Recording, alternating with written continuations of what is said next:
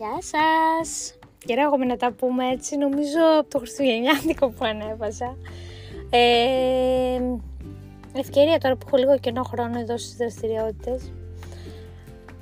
Ε, ήθελα να μιλήσω για ένα θέμα που μου είχε δώσει αφορμή η κόκκινη καμέλια κάποια στιγμή που το ανέβασε και τώρα λέω ευκαιρία είναι να μιλήσω κι εγώ γι' αυτό είναι οι φωτογραφίες των παιδιών στο Instagram. Είχαν βάσει και παλιότερα τέτοιο θέμα. Ε, όχι μόνο στο Instagram, γενικά και στο Facebook και τα λοιπά.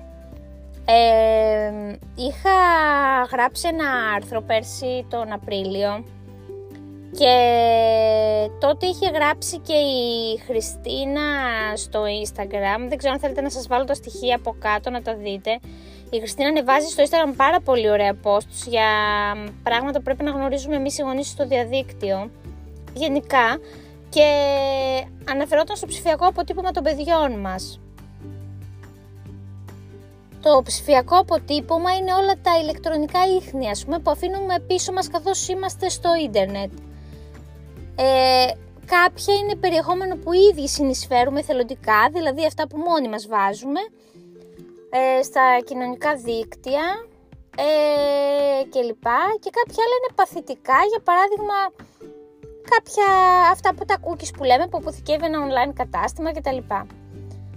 Ε, πλέον με την εξέλιξη της τεχνολογίας ε, όλο και περισσότερα ε, δεδομένα, όχι μόνο δικά μας αλλά και των παιδιών μας μέσα από τα τάμπλετ τους και τα παιχνίδια τους και τα λοιπά και τα gadget που χρησιμοποιούν έχει βοηθήσει στο να συγκεντρώνονται. Ε, κάτι δηλαδή που είναι αναπόφευκτο. Ε, τώρα εγώ θα μιλήσω για το αυτό που αφήνουμε εμείς τέλος πάντων από μόνοι μας εθελοντικά. Ε, σίγουρα μπορεί να είναι θετικό, μπορεί και να είναι αρνητικό. Αυτό εξαρτάται από τη συνολική μας παρουσία στο διαδίκτυο και αφορά τόσο αυτά που γράφουμε και τις φωτογραφίες που μας απεικονίζουν, που τις ανεβάσαμε εμείς ή κάποιος άλλος, αλλά και τον τρόπο που σχολιάζουμε σε άλλους. Δεν είναι μόνο οι φωτογραφίες, είναι και τα σχολιά μας που μένουν. Αυτό αφορά και εμάς και τα παιδιά μας όταν έχουν δικά τους Instagram κτλ. Ε, εμένα αυτό που με αγχώνει σαν μαμά ε, δεν είναι οι αναρτήσεις οι δικές μου, τις οποίες εγώ μπορώ να κρίνω, θεωρώ, ε, το περιεχόμενό τους, κατά πόσο θα ακολουθεί τα παιδιά μου στο μέλλον θετικά ή αρνητικά. Εμένα αυτό που με αγχώνει είναι οι αναρτήσεις των παιδιών των ίδιων. Ε, πολλές φορές έχω σκεφτεί, ευτυχώς δεν είχαμε social media όταν ήμουν μαθήτρια. Πιστεύω ότι πολύ πιθανόν να ντρεπόμουν για όσα μπορεί να ανέβαζα, είναι πολύ λογικό, ίσως αυτή την ηλικία της εφηβείας να θες να ανεβάζεις φωτογραφίες που θα φαίνεσαι υπέροχος, που θα θες να τη δει αυτός που σου αρέσει στο σχολείο, που όταν θα έχεις μια ερωτική απογοήτευση να θες να φαίνεσαι και λυπημένος. Δεν ξέρω πόσο συνειδητοποιημένοι είμαστε ως παιδιά για τέτοιο περιεχόμενο. Για μένα αυτό είναι η ουσία του αποτυπώματος ας πούμε πλέον στο ίντερνετ. Το σημαντικό και ουσιαστικό για μένα είναι να εκπαιδεύσουμε τα παιδιά μας ε, στο τι θα κάνουν αυτά με τη χρήση του των social media όταν θα αρχίσουν αυτά να τα χρησιμοποιούν.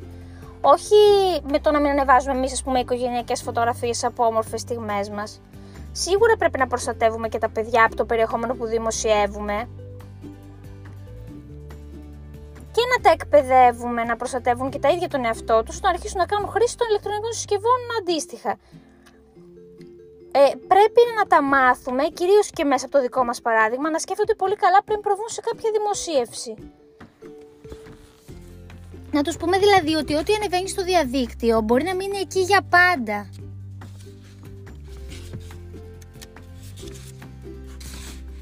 Επιπλέον το παιδί θα πρέπει να, κατα... να κατανοήσει ότι με τον ίδιο ευγενικό τρόπο που φέρεται στην πραγματική ζωή θα πρέπει να φέρεται και, τα... και κατά την ψηφιακή του δραστηριότητα. Δεν μπορεί κάποιος να ποστάρει υλικό που μπορεί να πληγώσει τα συναισθήματα κάποιου τρίτου. Για αυτό το θέμα έχω μιλήσει πάρα πολύ, για αυτό το θυμό στο ίντερνετ που μιλάμε και τα social media που κρυμμένοι πίσω από το πληκτρολόγιο καθόμαστε και βρίζουμε και μιλάμε άσχημα σε κάποιους και μπροστά τους δεν θα τα λέγαμε ποτέ αυτά. Ή τουλάχιστον θα τα λέγαμε πιο μαζεμένα κάπως, πιο διπλωματικά, πιο διστακτικά. Είναι πολύ βασικό να τηρούμε αυτούς τους κανόνες, να κατανοήσουμε ότι το να βρίζουμε, να μιλάμε άσχημα, να ανεβάζουμε περίεργο περιεχόμενο στα social media, αυτό είναι που μας στιγματίζει και μας ακολουθεί για πάντα. Δεν διαγράφεται ακόμα και αν εμείς το διαγράψουμε. Όσο τα παιδιά μας μεγαλώνουν πρέπει να τους το εξηγούμε και να είμαστε σίγουροι ότι το έχουν κατανοήσει όταν θα, θα αρχίσουν να έχουν δικά τους κινητά κτλ. Ε, Εμένα τα παιδιά μου πρόσφατα φτιάξανε Snapchat. Βέβαια φτιάξανε... Στην ουσία εγώ έφτιαξα για να μπορώ να το ελέγχω και το χρησιμοποιούν τα παιδιά μου. Ε, με την πλήρη εποπτεία μου προς το παρόν, αλλά δεν τους πειράζει γιατί εντάξει είναι και σε ηλικία που οι ίδιοι μόνοι τους μοιράζονται με μένα έτσι, αυτό το θεωρούν κάτι σαν ας πούμε πολύ σημαντικό για αυτά. Οπότε και μόνο τους μοιράζονται εύκολα αυτά που ανεβάζουν. Δεν, με τους φίλους τους μιλάνε δηλαδή, συγκεκριμένα άτομα. Αλλά εμένα γενικά με έχει αγχώσει σαν, σαν θέμα. Ε, θέλω να ξέρω τι κάνουν. Φοβάμαι τον τρίτο που θα μπει και θα, θα μπει σε μια συζήτηση, δεν ξέρω. Ε, των παιδιών και τα παιδιά θα το καταλάβουν. Τέλος πάντων, Αυτά όσον αφορά το ψηφιακό αποτύπωμα των παιδιών κτλ. Ε, όσον αφορά συγκεκριμένα τις φωτογραφίες, ε, γι αυτό, η κόκκινη καμέλια γι' αυτό μιλούσε, ότι ε, εξηγούσε ένα άρθρο για ποιο λόγο δεν ανεβάζει στα social media ε, φωτογραφίες των παιδιών της. Η αλήθεια είναι ότι και εγώ μέχρι το τρίτο μου παιδί σεβόμουν πάρα πολύ την επιλογή του συντρόφου μου να μην ανεβάζουμε τα παιδιά μας στο, στα social media γενικά καθόλου. Ανέβαζα έτσι λίγο το χεράκι, λίγο θολό, λίγο πόδι, λίγο χέρι. Όταν γέννησα το Λεωνίδα όμως το τρίτο παιδί, ε, το αποδέχτηκε. Το αποδέχτηκε γιατί εμένα ήταν η παρεούλα μου, γιατί ξενύχταγα πάρα πολύ με θυλασμούς και τα λοιπά και κάπως ήθελα να μοιραστώ και μετά ήθελα να μοιραστώ και όλη αυτή τη χαρά μου που είχα μωρό και τα λοιπά και τα λοιπά. Κάπως έβγαλα όλο το άχτι μου ε, η αλήθεια είναι βέβαια ότι ήμασταν και πιο ενημερωμένοι και το τι ακριβώς συμβαίνει με το διαδίκτυο τότε και με πιο ασφαλή πλοήγηση και πλήρως συνειδητοποιημένοι για αυτή την απόφαση. Ε, είχαμε, είχα παρακολουθήσει και εγώ και σεμινάρια για ε, ε, ψηφιακά τι επιτρέπεται, τι μπορεί να υποκλαπεί κτλ. κτλ. Η αλήθεια είναι ότι όταν έχεις παρουσία στο διαδίκτυο, όταν αποφασίζεις να έχεις παρουσία στο διαδίκτυο, οφείλεις να γνωρίζεις και πώς δουλεύει αυτό το πράγμα. Ε, το 2012, όταν γέννησα την κόρη μου, όταν έγινα πρώτη φορά μαμά, τότε ασχολήθηκα με το blogging, όπως έχω ξαναπεί. Ε, όταν γράφεις για τη μητρότητα και τη φιλοσοφία της ζωής σου, τον τρόπο που σκέφτεσαι και πράττεις, θέλεις να μοιραστείς με τους αναγνώστες την αλήθεια σου, το γιατί σου, για τους προβληματισμούς σου, όλη αυτή την αγάπη που έχεις μέσα σου. Δυστυχώς, δυστυχώς, ή ευτυχώς, δεν ξέρω, είναι γεγονός πάντως ότι αυτό δεν μπορεί να διαχωριστεί από τα βιώματά σου, από τη ζωή σου, από την καθημερινότητά σου, με αυτά τα πλασματάκια που ήρθαν και σου άραξαν τον τρόπο που βλέπεις τα πράγματα και έφεραν τα πάνω κάτω στην καθημερινότητά σου. Ε, Οπότε για μένα είναι σημαντικό να ανεβάσω και την ωραία στιγμή με τα παιδιά μου και κάπου που πήγαμε. Προσέχω εννοείται πάρα πολλά πράγματα. Ε, έχω κάποιους βασικούς κανόνες όταν γράφω ή ανεβάζω για τα παιδιά μου στο ίντερνετ.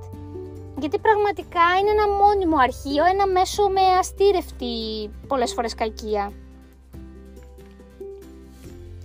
Αυτά που έχω στο νου μου είναι, ας πούμε δεν αναφέρω ποτέ προσωπικά στοιχεία των παιδιών. Δηλαδή σε ποιο σχολείο πηγαίνουν, που ακριβώς μένουν, με ακριβές πρόγραμμα και τέτοια πράγματα. Ειδικά τώρα στην επαρχία σε εμάς είναι και λίγο αστείο, γιατί εντάξει, πέντε άτομα είμαστε, όλοι ξέρουν που μένουμε και τέτοια, αλλά θέλω να πω γενικά ε, καλό είναι να μην μοιραζόμαστε τόσες λεπτομέρειες.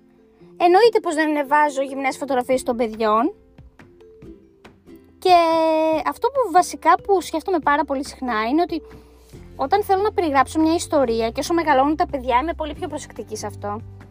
Όταν θέλω να περιγράψω μια ιστορία ή ένα περιστατικό που έγινε με τα παιδιά, κάπως θέλω να έχω στο μυαλό μου ε, πώς θα σκεφτούν, πώς θα νιώσουν τα παιδιά μου αύριο μεθαύριο να το διαβάσουν τα ίδια αυτό ή να το διαβάσει κάποιος φίλος τους. Δηλαδή, δεν θέλω τα παιδιά μου να νιώσουν άσχημα ή να τα κοροϊδέψει κάποιος, να τραπούν ή κάποιος να χρησιμοποιήσει κάτι εναντίον του στο μέλλον από αυτά που έχω πει εγώ. Ε, δεν μπορώ να κάθομαι να λέω ας πούμε ότι ε, όταν η κόρη μου φτάσει στην εφηβεία πώς συμπεριφέρεται με τα αγόρια ε, ούτε αν κατουρίθηκε το ένα είχε ένα αστείο περιστατικό γιατί πραγματικά ε, τώρα μεγάλωσαν κιόλας λίγο και έχουν άποψη και τα ρωτάω για πολλά πράγματα αλλά δεν θέλω να ντρέπονται αύριο μεθαύριο για αυτά που θα γράψω. Πάντα ρωτάω τον άντρα μου αν το παρατραβάω. Είναι πολύ σημαντικό να ξέρεις και την άποψη του συντρόφου σου κάθε φορά που γράφεις κάτι για τα παιδιά σας. Και η αλήθεια είναι ότι ακόμα για αν κάτι θέλω να το μοιραστώ οπωσδήποτε, αν ο άντρας μου μου ασκήσει βέτο, είναι πάρα πολύ σημαντικό για μας, για την ισορροπία στο σπίτι και τις σχέσεις μας, να κάνω αυτές τις περικοπές, ας πούμε. Στο κάτω-κάτω είναι σίγουρα πιο αντικειμενικός από μένα, που συχνά εμένα μπορεί να με παρασύρει το πόσο αγαπητό μπορεί να είναι ένα, κάτι που θα ανεβάσω για ένα συγκεκριμένο θέμα. Η δημοτικότητα, ας πούμε, του άρθρου. Ε, έχω ακούσει πολλές φορές σχόλια και από κοντινούς μου δηλαδή, αρνητικά για το ότι μπορεί να είμαι απερίσκεπτη, ανεύθυνη για, για αυτά που ανεβάζω. Ε, αλλά εντάξει δεν θέλω να μπω στη διαδικασία να απολογηθώ σε κανέναν που κάνω αυτό που εγώ πιστεύω ότι είναι σωστό. Δεν θα επιχειρηματολογήσω ή να πείσω κανένα για το αντίθετο. Κάθε γονιός έχει το δικαίωμα να κάνει αυτό που θεωρεί σωστό για τα παιδιά και την οικογένειά του. Φυσικά θα αναλάβει όλη την ευθύνη και το βάρος κάθε πιθανής συνέπειας.